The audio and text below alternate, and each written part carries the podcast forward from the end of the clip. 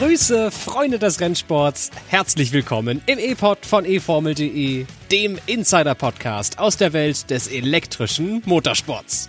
Da war eine Menge los in den letzten Tagen des Elektromotorsports und wir müssen reden. Zum Beispiel über die Rennen der elektrischen Rennserien Moto E, E-Explorer und Extreme E, aber auch über die Formel E-Themen der letzten Tage. Es geht um schnelles Laden und erfolgreiches Fahren und das alles in dieser Episode. Mein Name ist Tobi Blum. Viel Spaß beim Hören.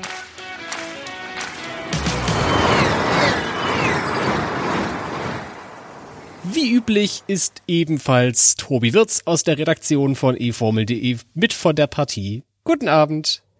Hallöchen. Tobi, ich habe ja selten Dinge getan, die irgendwie gut sind und klug oder sowas. Aber heute war ich besonders unklug. Ich podcaste ja immer aus meinem Kleiderschrank.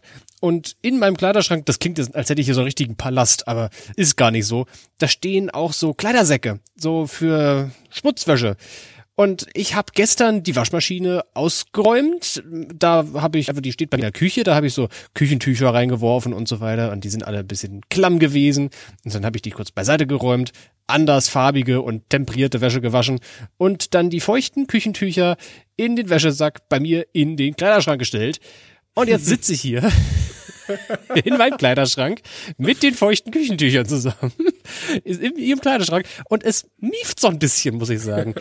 Seid froh, dass das es kein, ja, kein, kein Geruchspodcast gibt. Das äh, wird irgendwann erfunden und dann wird nachträglich euch die, äh, werden die Geschmacksknospen weggeätzt in der Nase. Die Geruchsknospen. Wie heißen die? Weiß ich gar nicht. Naja. Tobi, wo lagerst du deine Sputzwäsche?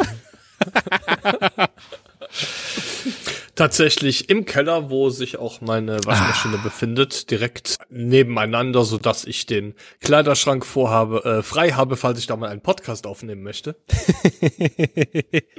ja, das ist der Unterschied zwischen Mietwohnung und Haus, ne? Offensichtlich. Wie sieht's denn sonst so aus bei dir? Wir haben uns ja in der letzten Folge gar nicht gehört. Da haben wir uns ja ausgiebig mit Svenny König zur Moto I ausgetauscht. Die ist am letzten Wochenende in ihre Saison Nummer 5 gestartet. Und du hast aber auch nicht frei gehabt, wenn ich das so richtig mitbekommen habe. Nee, nicht so wirklich. Ich habe tatsächlich jetzt am Wochenende relativ viel mit der Extreme E zu tun gehabt. Die hatte ja ihr zweites, äh, ihren zweiten Doubleheader der Saison in, in Schottland. Und ja, da gab's einiges zu tun und äh, einiges zu Bericht erstatten. Und jetzt habe ich aktuell immer noch den Statistikartikel auf der To-Do-Liste stehen. Den Oh, schaffe ja. ich heute aber nicht mehr, denn den mache ich morgen. Ja, das ist ja auch. Denn Wir haben stattdessen hier einen Podcast in euren Feed gespült. Das ist auch schön. Da freuen sich alle, die gerade zuhören. Und vielleicht, sobald, also vielleicht fügt sich das. Vielleicht ist der Podcast ja fertig, wenn der Extreme E Statistikartikel schon da ist. Wir müssen uns unterhalten über diese Serie, über alle anderen E-Serien, die gefahren sind. Und natürlich auch ein bisschen über die Formel E. Und um so einen kleinen Überblick zu schaffen über das, was in den letzten Tagen so los gewesen ist, hören wir mal zurück in den Nachrichtenüberblick. Wie im letzten Jahr, Jordi Torres und Matteo Ferrari haben beim Moto E-Saisonauftakt in Le Mans gewonnen. Und der Schweizer Randy Krummenacher wird beim Debüt Dritter. Wie in diesem Jahr. Im Chaos von vielen Unfällen beim Hydro XP haben X44 und Veloce Racing die Rennen 3 und 4 der diesjährigen Extreme E-Saison gewonnen. Und wie im nächsten Jahr. Die Schnellladerboxenstopps der Formel E könnte es, so sagte Serienchef Regal, auch 2024 nur bei ausgewählten Rennen geben.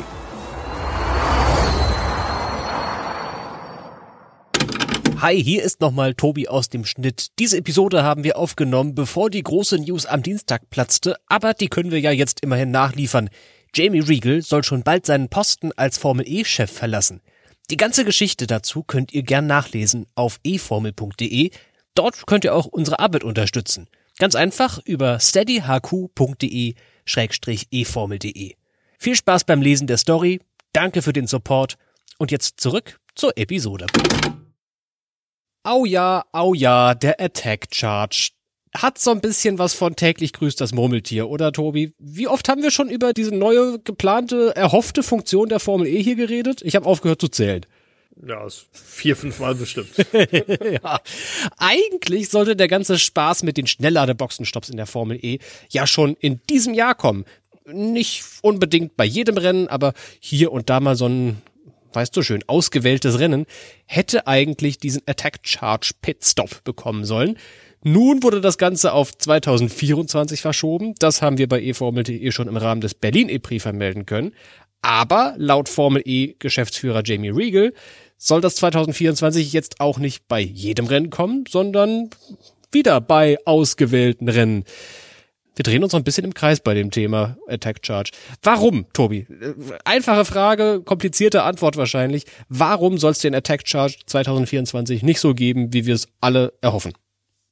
Ja, der Grund ist eigentlich einfacher, als man denkt. Der Grund ist, dass die Strecken in der Formel E teilweise relativ kurz sind.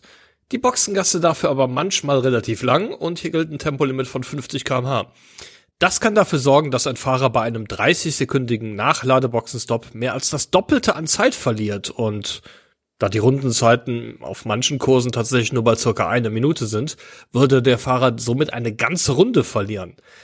Faktisch würde er aber, wenn er dann auf die Strecke kommt, alle anderen Fahrer, die dann eine Runde vor ihm liegen, äh, vorbeilassen müssen, weil er ja überrundet wird.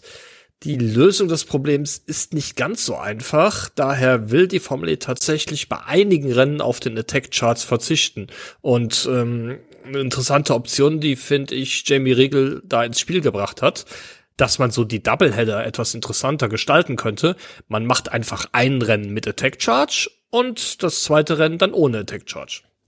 Ja, das halte ich sogar für gar keine schlechte Idee. Eine andere Idee wäre, also ja, man löst damit halt in dem einen Rennen, wo es den Attack Charge gibt, dann ja nicht das Problem, dass man vielleicht überrundet wird. Wäre es nicht vielleicht einfach eine Idee, sich ganz auf die Tradition des US-amerikanischen Motorsports zu verlassen und zu sagen, blaue Flaggen gibt's nicht mehr? Ja, das wäre möglich, aber dann haben wir natürlich wieder den Fall, dass ähm, Fahrer eines Teams zusammenarbeiten und möglicherweise ein überrundeter Fahrer dann den Spitzenreiter so lange aufhält auf der Strecke, bis dass sein Teamkollege genügend Zeit gewonnen hat und dann beim Schnellladeboxenstopp vorbeigehen kann. Das Risiko haben wir dann an der Stelle und ich glaube, da kommt man nicht äh, unbedingt drum rum, dass das früher oder später vielleicht für Probleme sorgen könnte. Das größere Problem, was ich mit der ganzen Geschichte aber habe, hätte man da nicht die gleiche Situation wie dieses Jahr schon? Inwiefern? Sind denn, also wir haben ja momentan keine Schnellladerboxenstopps. Wie meinst du? Ja, aber als es angekündigt wurde, dass es auf äh, einigen oder in ausgewählten Rennen kommen soll, da war ja der Aufschrei bei den Teams besonders groß. Ja, mhm. Insbesondere Porsches Formel E-Chef Florian Modlinger hatte sich ja da ziemlich weit aus dem Fenster gelehnt und gesagt, dass er von einer FIA-Weltmeisterschaft erwartet, dass es ein konstantes sportliches Reglement gibt. Nachvollziehbar. Ja, aber schließt die streckenspezifische Problematik somit aus, dass der Attack Charge überhaupt, zumindest nach dem Willen von einigen Teams und Herstellern, eingeführt werden kann? Wenn man sich an die Modlinger Linie hält, die, das ist ein bisschen unfair, da immer die Modlinger Linie heranzuziehen. Das sehen auch viele andere so. Ich habe mit Ian James zum Beispiel, McLaren Teamboss in Monaco drüber gesprochen. Der vertritt genau die gleiche Linie. Ich glaube, eine teilweise Einführung des Attack Charges im nächsten Jahr würde dieser Linie widersprechen und würde deswegen auf den Widerstand von großen Teams in der Formel E stoßen. Da müsste man, wenn dann, das wäre vielleicht eine Lösung, im Regelwerk vor der Saison oder in irgendeiner Rennleiternotiz, die vor der Saison verabschiedet wird und versendet wird, an alle festlegen. Ihr lieben Teams, wir haben jetzt Januar 2024 oder vielleicht auch noch November 2023, weiß ich nicht so genau, wann die nächste Saison startet. Es gibt im nächsten Jahr den Attack Charge bei den Rennen in Indonesien und Monaco und wir machen den Spaß auch noch in Rom. In Berlin würde ich es, glaube ich, eher, ja, vielleicht ist es von der Infrastruktur in Berlin möglich, aber da kommen wir dann wieder an das Problem, das du gerade angestoßen hast. Die Rundenzeit in Berlin ist echt ziemlich kurz. Da sind wir nämlich bei genau diesem Fall von einer Minute pro Runde ungefähr. Tja, so wäre vielleicht eine Lösung. Was hältst du davon, wenn man das einfach vorm Rennen, wenn man sagt, wir machen es teilweise 2024, aber sagen, bevor das Jahr losgeht, bei welchen Rennen wir es machen? Das wäre auf jeden Fall eine Option. Die Frage ist, ob und inwieweit sich die Teams damit arrangieren können. Man könnte ja auch sagen, man macht es abwechselnd, ja, in den ungeraden Rennen mit Attack Charts, in den geraden Rennen ohne. So hätte man auch direkt das Problem mit den Doubleheadern gelöst, dass man grundsätzlich immer beim Doubleheader ein Rennen so, ein Rennen so hätte. Aber ja, ich weiß es nicht. Irgendwie scheint mir die Idee noch nicht ganz ausgereift zu sein, ja. die sich da hinter dem Attack Josh überhaupt befindet. Und das finde ich jetzt allerdings, muss ich ganz ehrlich sagen, zu diesem Zeitpunkt im Jahr ziemlich enttäuschend. Ja, denn, viel ähm, zu spät. Ja, denn wir fahren schon ein halbes Jahr mit dem Gen 3 Auto, dass das ja technisch kann. Warum kommt jetzt die Diskussion eigentlich erst auf, ob das eine gute Idee ist? Vor allem ist ja von vornherein, das ist für mich eigentlich die große, große Schlappe für die Formel E, weil die Schnellladefähigkeit war ja du warst dabei in Monaco vor etwas mehr als einem Jahr, als das Auto präsentiert wurde. Das war ja eines der Argumente äh, neben der äh, Rekuperationsfähigkeit an Vorder- und Hinterachse. Mhm. Aber das direkt das nächste technische Argument, was angeführt wurde, war die Schnellladefähigkeit der Fahrzeuge. Und jetzt fahren wir schon ein halbes Jahr mit dem Ding und äh, weiß immer noch keiner, äh, wie man die Schnellladefähigkeit dann jetzt tatsächlich nutzen kann im Rennen. Und es ist nicht so, dass nur wir zwei im Dunklen tappen als Vertreter der Medien in der Formel E, die vielleicht einfach das Geheimnis noch nicht gefunden haben und noch weiter recherchieren müssen. Äh, müssen wir sowieso, klar. Aber auch bei den Teams herrscht genau diese Unklarheit. Es ist komplett in der Luft und niemand weiß, wann, wie, wo und weshalb wir eigentlich Schnellladeboxenstopps brauchen und falls, äh, wie wir es umsetzen. Jetzt haben wir ein paar Ideen in den Raum geschmissen, Tobi. Ne? Entweder blaue Flaggen abschaffen oder im Wechsel äh, beim Doubleheader zum Beispiel oder ganz einfach über die Saison gesehen, ein Rennen mit, ein Rennen ohne Attack Charge. Was hast du noch für Ideen, wenn du mal so ein bisschen nachdenkst? Wie könnte man das vielleicht, sollte es passieren, in die Realität umsetzen? Ah, es gibt ja je nach Strecke ein paar Optionen. Eine denkbare Alternative wäre es, die Boxengassen umzugestalten. Äh, da habe ich insbesondere Berlin ja, vor Augen, wo die Strecke ja theoretisch so aufgebaut werden kann, wie man will. Mhm. Und theoretisch könnte die Boxengassenausfahrt auch nicht vor Kurve 1 sein, sondern die macht einen Schlenker und man kommt erst in Kurve 2 auf die Strecke zurück. Dann hätte man da ja auf jeden Fall eine Abkürzung und würde nicht so viel Zeit in der Boxengasse verlieren.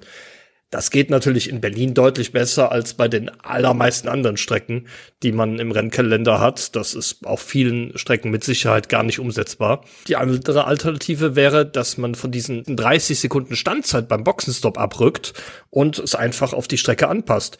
Dann wird in Berlin halt nur 20 Sekunden nachgeladen zum mhm. Beispiel. Und in, auf einer Strecke, auf der man etwas länger fährt, in Monaco zum Beispiel, da kann man 45 Sekunden nachladen.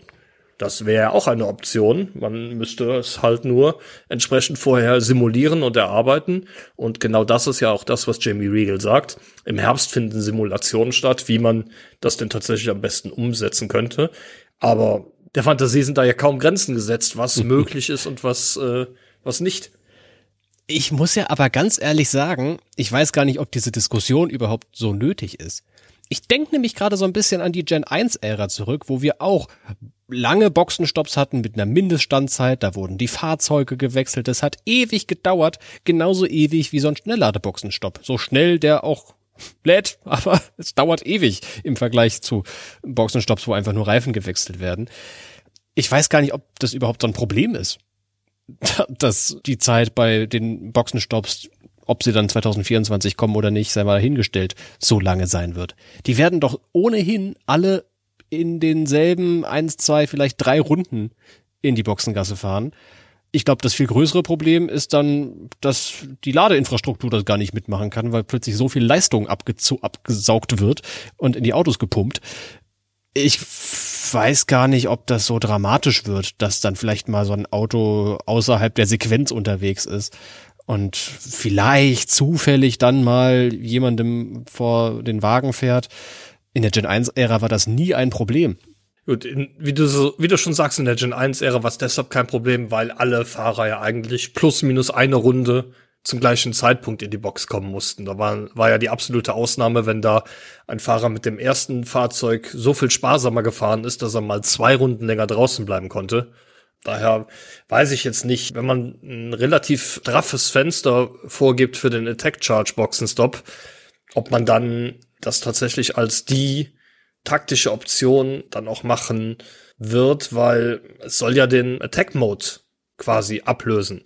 Mhm. Und ich glaube, da hätten die Teams äh, und auch die Formel E selber gerne ein paar mehr Freiheiten, als da in einem 30-Runden-Rennen zu sagen, ja, du musst aber entweder in Runde 13, 14 oder 15 reinkommen. Ja, ich, ich meine das, das so meine das gar nicht so, ich meine das gar nicht so vorgegeben, hier das Boxenstoppfenster, äh, das sich alle halten müssen, sondern ich rechne eigentlich eher damit, dass sich alle Teams, die simulieren ja, bis der Rechner qualmt vor jedem Rennen, die ideale Strategie aus. Und die kommen dann meistens zu ähnlichen Ergebnissen, ehrlich gesagt. Und wenn die ideale Rennstrategie einen Boxenstopp von Envision vorschlägt in Runde 20, dann wird ziemlich sicher auch der Rechner von McLaren den Boxenstopp in Runde 20, vielleicht auch Runde 23 vorschlagen. Die werden bei der perfekten Strategie, denke ich, auf einen ähnlichen Boxenstopp-Zeitpunkt kommen. Und dann haben wir das Problem mit dem Rückstau und den blauen Flaggen zumindest abgeschwächt. Das stimmt. Auf der anderen Seite weiß natürlich niemand, wie das aussieht. Äh, was ist jetzt mit Full Course Yellows oder mit Safety Cars? Ob das eine Rolle spielt? Darf man beim Safety Car in die Box fahren, um nachzuladen? Darf man es nicht? Das ist ja alles noch nicht definiert. Und wir wissen ja, dass auch aus anderen Rennserien, dass Safety Car Phasen durchaus einen größeren Einfluss darauf haben, wie viele Positionen man dann jetzt beim Boxenstopp verliert. Und vielleicht kann auch das an der Stelle eine Rolle spielen, dass kann ja aktuell noch niemand genau sagen. Bleibt also auf jeden Fall spannend. Ich fühle mich gerade wie in so einer Arbeitsgruppe mit dir bei der FIA, die sich ausdenkt, wie das Regelwerk für die Zukunft aussehen muss. Werden wir mal abwarten und mal sehen, was die sich da ausdenken in Paris. Wir bleiben selbstverständlich am Thema dran für euch. Ist ja spannend. Fast genauso spannend wie die Aussagen, die Formel E Gründer Alejandro Agag immer wieder tätigt. Der hat ja hier und da mal eine gute bis absurde Idee und kürzlich schlug er im On-Track Podcast von Talksport eine ja, es ist keine Regel vor, aber so ein, so ein, so ein ich habe das Gefühl, er wollte damit einen Mythos begründen, Tobi. Er sagte dort, äh, wenn du dich wirklich als bester Fahrer der Welt bezeichnen möchtest, dann musst du die Formel 1 und die Formel E gewinnen. Ich denke, diese Position haben wir uns mittlerweile gebracht. Was halten wir davon? Einfach mal eine kontroverse Aussage in den Raum geschmissen. Hat der Agag recht? Muss man die Formel 1 und Formel E gewinnen, um der beste Fahrer der Welt zu sein? Also ich glaube, wie, wie schrieb ein Kommentator bei uns äh, auf der Seite, die eigenen Kinder sind immer die Besten. Ähm, ja, die Besten und die Tollsten. Ähm, ich glaube, man sollte die Aussage vielleicht nicht überbewerten. Ähm, so kann man es definitiv nicht sehen von einem neutralen Standpunkt aus, wie Agag das gesagt hat. Die Formel E hatte halt einfach ein komplett anderes Anforderungsprofil an die Fahrer als alle anderen Rennserien, die man so kennt. Und das ist ja nicht nur unsere Meinung, das ähm, haben auch beispielsweise beim Rookie-Test in Berlin mehrere Fahrer gesagt, die Schwierigkeiten hatten, sich in der Formel E zurechtzufinden. Und Natürlich sieht Alejandro Agag seine Formel E ja, auf einem etwas höheren Niveau als die meisten anderen. Für ihn ist die Serie ja schon fast gleichwertig mit der Formel 1, wenn nicht sogar eigentlich sogar die, die anspruchsvollere. auf der anderen Seite, ja, sowas wie einen besten Fahrer der Welt äh, gibt's ja auch gar nicht. Das mag zwar in der Wahrnehmung immer mal wieder so sein, aber das wird ja oft auch durch aktuelle Anlässe geprägt und im nächsten Rennen macht der Fahrer dann einen dummen Fehler und äh, dann redet keiner mehr davon, dass er der beste Fahrer der Welt sein soll. Ja, hm. Ist jetzt allerdings nichts, was ich Alejandro Agag da jetzt alleine zurechnen würde, sondern das ist äh, gang und gäbe. Ja, selbst Graham Hill, der einzige Gewinner der sogenannten Triple Crown, hat diesen Titel der Triple Crown ja auch tatsächlich selbst erfunden, nachdem er als erster Fahrer den großen Preis von Monaco das Indy 500 und anschließend das 24-Stunden-Rennen mhm. von Le Mans gewonnen hat. Das gab's ja auch vorher nicht. Äh, ihm ist das gelungen und er hat dann gesagt, so, Triple Crown, bin der größte aller Zeiten. und äh, ja, ist doch so. Ist, ist einfach geil. Ich finde das super. Ich gewinne drei Rennen und sag danach, das war das Beste, was jemals ein Fahrer getan hat. Ist so ein bisschen wie die Jean-Paul Driot-Trophäe für Jean-Eric Verne. Hat was gemacht und sich dann später ausgedacht, oh, das wäre ein Preis wert. ja. Ich meine, also Graham Hill hat schon recht, das sind schon die drei legendären Rennen. Also Monaco Grand Prix willst du gewinnen, in die 500 willst du gewinnen und 24 Stunden von Le Mans auch. Ganz unabhängig davon, dass da sich Hill irgendwann mal diesen Mythos der Triple Crown ausgedacht hat. Das sind schon gute Rennen. Auf jeden Fall. Aber ob man, ich weiß nicht, ob man da die Formel E auch noch hinzuziehen müsste. Vielleicht wäre so eine Quadruple Crown ganz witzig. Der Monaco Grand Prix in die 500, 24 Stunden von Le Mans und den Berlin E-Prix. das kommt mir irgendwie bekannt vor. ich, ich, glaube, ich hatte das äh, vor ein paar Jahren mal so in einem Glaskugelartikel geschrieben, Tobi. Ah, echt? Das, äh, hab ich, das vielleicht kommt das daher noch meine dunkle Erinnerung. Das habe ich tatsächlich gerade gar nicht das auf dem Schirm gehabt. Tja, also, ich sehe das beim Agag, ich stimme dir zu. Er sieht die Formel E natürlich höher und größer und besser als das, was die Formel E realistisch betrachtet ist. Das ist ja auch sein Job, sein Produkt besser zu vermarkten, als es vielleicht ist. Ich bin großer Fan der Formel E, versteht mich nicht falsch, wisst ihr ja alle. Aber sie ist bei weitem nicht auf dem Niveau des Monaco Grand Prix, des Indy 500 und des 24-Stunden-Renns von Le Mans. Oder ein Formel E-Titel ist noch lange nicht auf dem Niveau eines Formel 1-Titels. Genauso wenig wie ein WEC-Titel auf diesem Niveau ist oder ein Rallycross-WM-Titel auf dem Niveau ist oder in der Kart-WM zu gewinnen. Formel 1 ist schon immer noch die, auch wenn sie selbst ernannt ist, Königsklasse des Motorsports. Und zum besten Fahrer der Welt, ja, ich glaube, du hast recht, es gibt vielleicht, ich glaube schon, es gibt den einen besten Fahrer der Welt, aber man kann, ja. Ja, wer, wer, wer ist es denn aktuell? Ist es Max Verstappen? Nee, ist äh, es Fernando Alonso? Ist es vielleicht Will Power? Keine Ahnung. Genau, genau, Wer das meine ist aktuell der beste Fahrer der Welt? Also ich glaube, faktisch wird ist es, es einen besten Buemi? Fahrer der Welt geben. Allerdings kann man muss man müsste man die besten Fahrer der Welt in verschiedenen Serien vergleichen. Das ist so ein bisschen ha, wie beschreibe ich das? Eigentlich müsste man eine Automobil WM schaffen. die heißt zwar Formel 1, aber ich würde gern so, so, so, so ein Shootout von Fahrern in mehreren Serien sehen. Mit gleichen Autos, so als olympische Disziplin meinetwegen.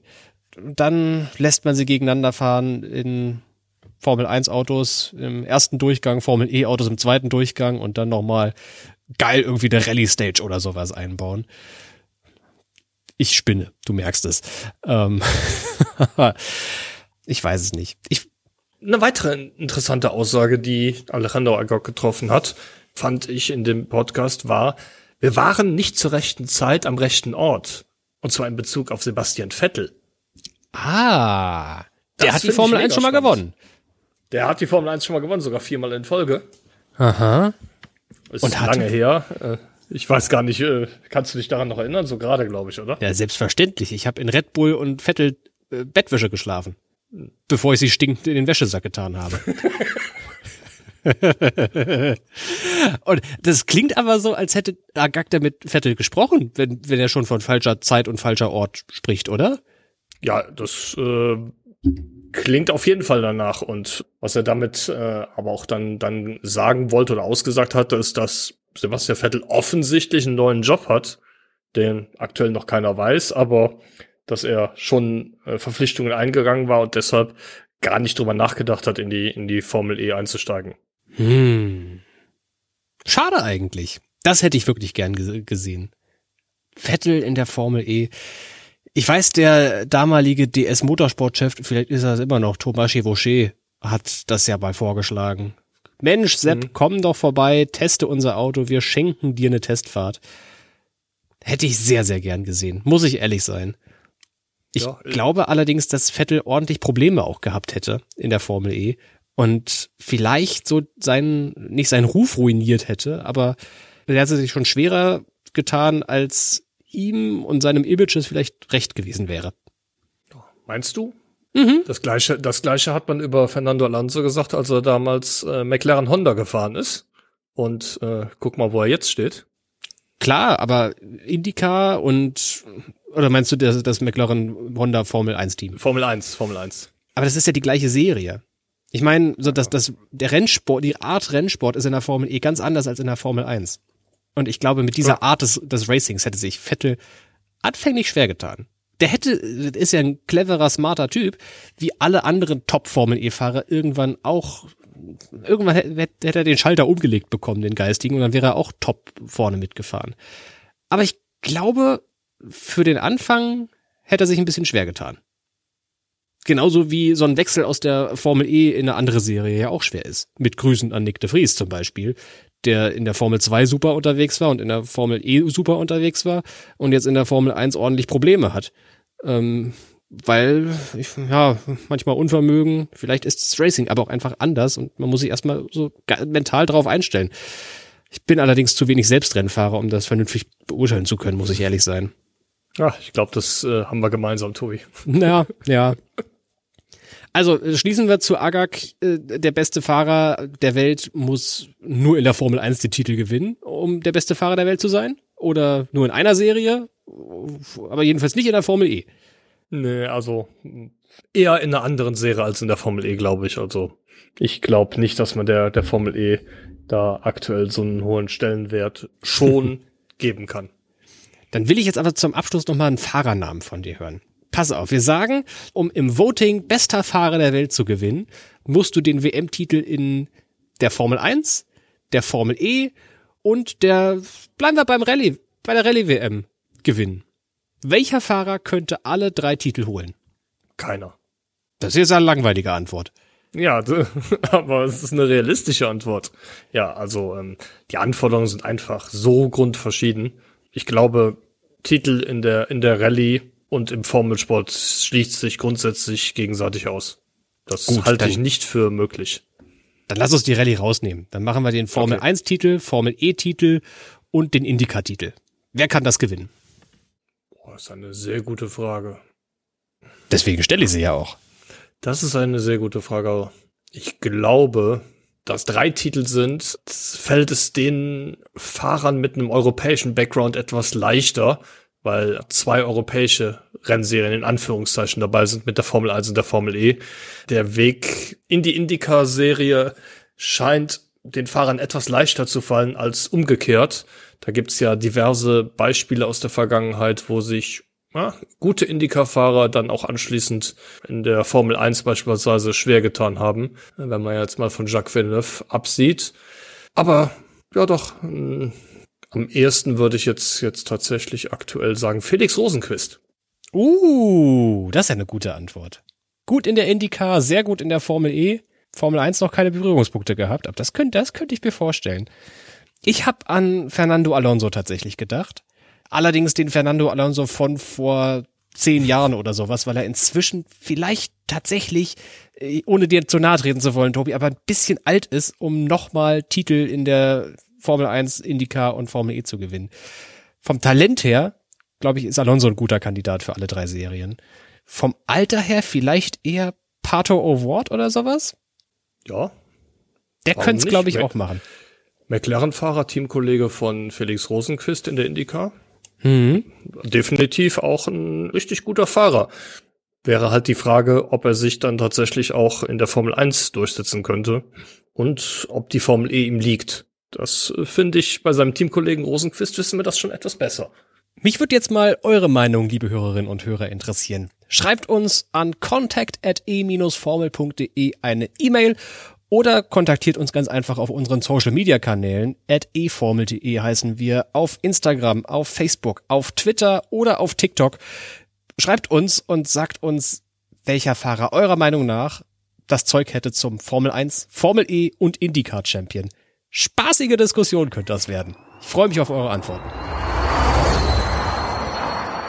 Und jetzt freue ich mich als nächstes auf die folgende Rubrik.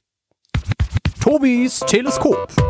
Die muss natürlich in jedem E-Pod mit dabei sein. Das ist die E-Pod-Serie mit den besten Nebengeschichten aus der Formel E. Heute blicke ich mit dem Teleskop einmal nach Le Mans da hat am Wochenende der Saisonauftakt der diesjährigen Moto E Weltmeisterschaft stattgefunden und Jordi Torres heißt der große Sieger. Der Champion von Saison 2 und Saison 3 gewann das erste Rennen und wurde im zweiten Lauf Zweiter. Mit 45 Punkten führt er somit die Gesamtwertung an vor Hector Garzo.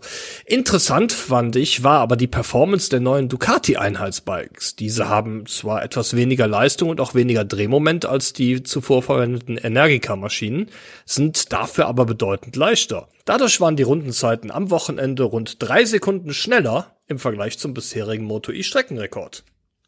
Und das Racing war genauso gut wie mit den alten Energica Bikes. Ich habe mir die Rennen angesehen, nicht weil ich irgendwie eine Lösung gefunden habe im Vergleich zum letzten Podcast. Ich bin genauso blöd in Sachen Übertragungswege wie vorher, beziehungsweise blöd bin ich nicht. Die Moto E ist viel mehr blöd und bietet mir kein gutes Angebot an. Aber kleiner Geheimtipp. Auf Reddit ich weiß, da muss man sich einen Account machen. Muss man sich da einen Account machen? Ich glaube noch nicht mal das. Im Formel E Subreddit, also reddit.com R Formula E. Da hat jemand zumindest diesen Saisonauftakt in Le Mans hochgeladen. Beide Rennen und die sind richtig unterhaltsam, kann man sich da angucken, geht runter wie Öl, Viertelstunde Racing und die Führung wechselt sich im Minutentakt quasi. Da fallen Fahrer aus den Kämpfen um die Top 3 raus, während sie irgendwie den, das Manöver zur Führung ansetzen. In Führung liegen, stürzen Fahrer. Allen geht's gut nach dem Wochenende. Das ist die beste Nachricht eigentlich, wie bei jedem Motorradrennen. Aber das war wirklich, wirklich spannend anzusehen. Genauso wie in den letzten Jahren. Also ich bin immer noch bekennender Fan der Moto E da geht's richtig, richtig rund. Und ich freue mich jetzt schon aufs nächste Rennen. Das findet in rund einem Monat statt, am 10. und 11. Juni in Mugello. Ein echter Highspeed-Kurs. Ich freue mich drauf. Zum Abschluss dieser Episode starten wir selbstverständlich aber nochmal eine kleine, feine Quizrunde. Tobi und Tobi haben jeweils drei Fragen vorbereitet. Die stellen wir uns gleich gegenseitig. Wir werden dadurch alle ein bisschen klüger, ein bisschen unterhalten werden wir auch noch. Und wir zwei sammeln Punkte. Mal sehen, wie es heute ausgeht. Du darfst gerne starten mit deiner ersten Frage. Ich glaube, beim letzten Mal habe ich nämlich angefangen, Tobi. Leg mal los. Ja, Tobi. Als erstes, wir haben ja eben schon über den Podcast von Alejandro Agag gesprochen und dass er da die Formel 1 und die Formel E quasi in einen Topf geworfen hat, was es angeht, den besten Fahrer zu küren. Kannst du mir denn sagen, wie viele Formel E-Meister vorher ein Stammcockpit in der Formel 1 gehabt haben? Uh, das ist eine gute Frage. Lass mich mal die Formel E Champions durchgehen. Saison 1 Piquet ist vorher auf jeden Fall Formel 1 gefahren. Fernando Alonso gefällt das. Fernando Alonso ist großer Fan davon. Äh, Saison 2 Buemi ist vorher auf jeden Fall auch Formel 1. Helmut gefahren. Marco gefällt das nicht. Saison 3 die Lukas Di Grassi ist vorher Formel 1 gefahren. Wem gefällt das? Wahrscheinlich nur Lukas Di Grassi. Wahrscheinlich. Saison 4 und 5 war Wern, der ist auch Formel E gefahren vorher. Dann war die Corona-Saison 6 mit Antonio Felix da Costa der vorher beim Young Driver Test Formel 1 gefahren ist, aber kein Stammcockpit hatte. Und Saison 7, De Vries, auch nicht. Van Dorn hatte ein Formel 1 Cockpit. Dann haben wir Piquet, Buemi, Di Grassi, Vern, Van Dorn. Absolut richtig. Punkt für dich. Sehr schön kombiniert. Und gut aufgezählt auch noch. Äh, so lob ich mir das. Aufzählen ist auch eine Aufgabe, die ich dir gern stellen würde bei meiner ersten Frage. Am nächsten Wochenende geht es nämlich los mit der Rallycross Weltmeisterschaft. Die WRX startet 2023. Und kürzlich wurden die Fahrer des amtierenden Meisterteams des Volkswagen Dealer Teams vorgestellt. Wie heißen die drei denn? Ja, der erste Fahrer heißt Johann Christofferson. Der mhm. ist ja in unseren Kreisen sehr bekannt durch äh, sein paralleles Programm in der Extreme E, wo er für Rosberg X Racing fährt. Der zweite Fahrer, ich muss zugeben, der sagte mir persönlich nichts. Ich bin aber auch ähm, jemand, der nicht wirklich Rallycross verfolgt. Faibi hieß er. Vorname mhm. ist mir mhm. gerade entfallen. Und der dritte Fahrer ist auch im Team geblieben, trat aber im letzten Jahr unter seinem eigenen Teamnamen an. Das ist der Herr Bergström. Gustav, glaube ich. Vollkommen richtig. Dafür gibt's den Punkt. Ole Christian ist der Vorname von okay. Fabi. Sonst alle richtig aufgezählt. Ja, und, äh, musste ja irgendwas Skandinavisches sein. Ja, ist ja auch Norweger. Die anderen zwei Schweden, einmal volle, volle Lotte Skandinavien. So ein bisschen wie beim Song Contest am Ende. Am letzten Wochenende. so. Ja, wunderbar. Eins Tobi. zu eins. Genauso viele Punkte wie Deutschland bekommen. Äh, naja, nee. Runde zwei. Ja, wir waren beim Thema Skandinavien. Norwegen und Schweden hatten wir. Was, wir, was fehlt es noch? Finnland. Mhm. Finnland, auf das Thema Finnland komme ich, weil es mal wieder einen Fahrerwechsel in der Extreme E gegeben hat vor dem letzten Rennen. Der Ex-McLaren Formel 1-Fahrer Heikki Kovalainen, seines Zeichen Finne, saß in Schottland nicht mehr hinter dem Lenkrad bei JBXE. Weißt du denn, wer Kovalainen dort ersetzt hat? Dänemark gefällt deine Frage nicht, ne? Ein skandinavisches Land haben wir noch vergessen. Das weiß ich, glaube ich, auch. Ich habe ja so fest damit gerechnet, dass Kovalainen wieder rausfliegt aus dem Cockpit. Also nicht also er fliegt von allein, so ganz allein motiviert. Er hat auf jeden Fall von Anfang an nur geplant, diesen Saisonauftakt zu machen, damit die Extreme E ein bisschen Presse bekommt. Ähm, ich glaube, er wurde ersetzt vom Championship Driver der Extreme E wiederum ein Norweger, Andreas Bakkerud ist das sein Name. Ist auch richtig. Punkt für dich. 2 zu 1. Deine Chance zum Ausgleichen kommt mit einem Blick in die Zukunft und Vergangenheit der Formel E. Ich bin auf der Suche nach Fragen für diese Runde durch Artikel gegangen und habe am Ende eines Artikels von unserem geschätzten Kollegen Timo die Info gefunden, wie groß der Rückstand von Jean-Eric Verne beim Jakarta E-Prix 2022 auf den Sieg war. Das war ja eine ganz schön knappe Angelegenheit am Ende. Gewonnen hat Mitch Evans und Verne fehlten nur Sekundenbruchteile auf den Neuseeländer. Wie viele? Also ich weiß, dass Mitch Evans zwei oder drei Runden vor Schluss überholt hat. Und zwar deshalb, weil die Batterietemperatur bei Verne in die Höhe geschossen ist und er daher auf ein Setting gehen musste, das nur sehr, sehr wenig Rekuperation hat und weshalb ihm deutlich früher angesagt wurde, dass er anfangen soll zu rekuperieren.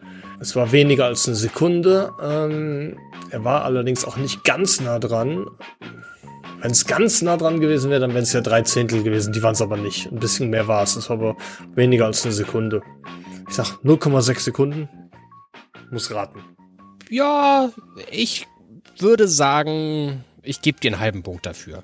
Es ist schon, du bist schon gut nah dran. Ich lese mal vor. Timos Ende vom Artikel lautet, will DS Penske noch um den Titel kämpfen, muss das Team beim nächsten EPRI in Jakarta reichlich Punkte sammeln. Wern hat im Vorjahr bewiesen, dass ihm der Kurs liegt. Mit 7,33 Zehntelsekunden Rückstand schrammte er als Zweiter nur knapp am Sieg vorbei.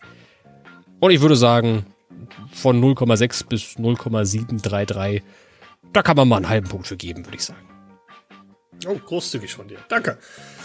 Dann, Tobi, meine letzte Abschlussfrage. Mit Entscheidungsrunde. Mit der du dich tatsächlich zum Sieg katapultieren könntest. Welches Team war beim Hydro Prix der Extreme E am Wochenende denn das erfolgreichste nach Punkten? Oh, ja, wenn ich jetzt nicht am Wochenende auf einer Familienfeier gewesen wäre und die Extreme E verfolgt hätte, dann hätte ich es bestimmt gewusst, die Antwort auf deine Frage. Aber ich weiß sie ehrlich gesagt nicht. Ich tippe mal, das wird entweder X44 oder Veloce sein, das habe ich ja mitbekommen, die haben gewonnen. Dafür gibt's meistens viele Punkte fürs Gewinnen. So erfahrungsgemäß.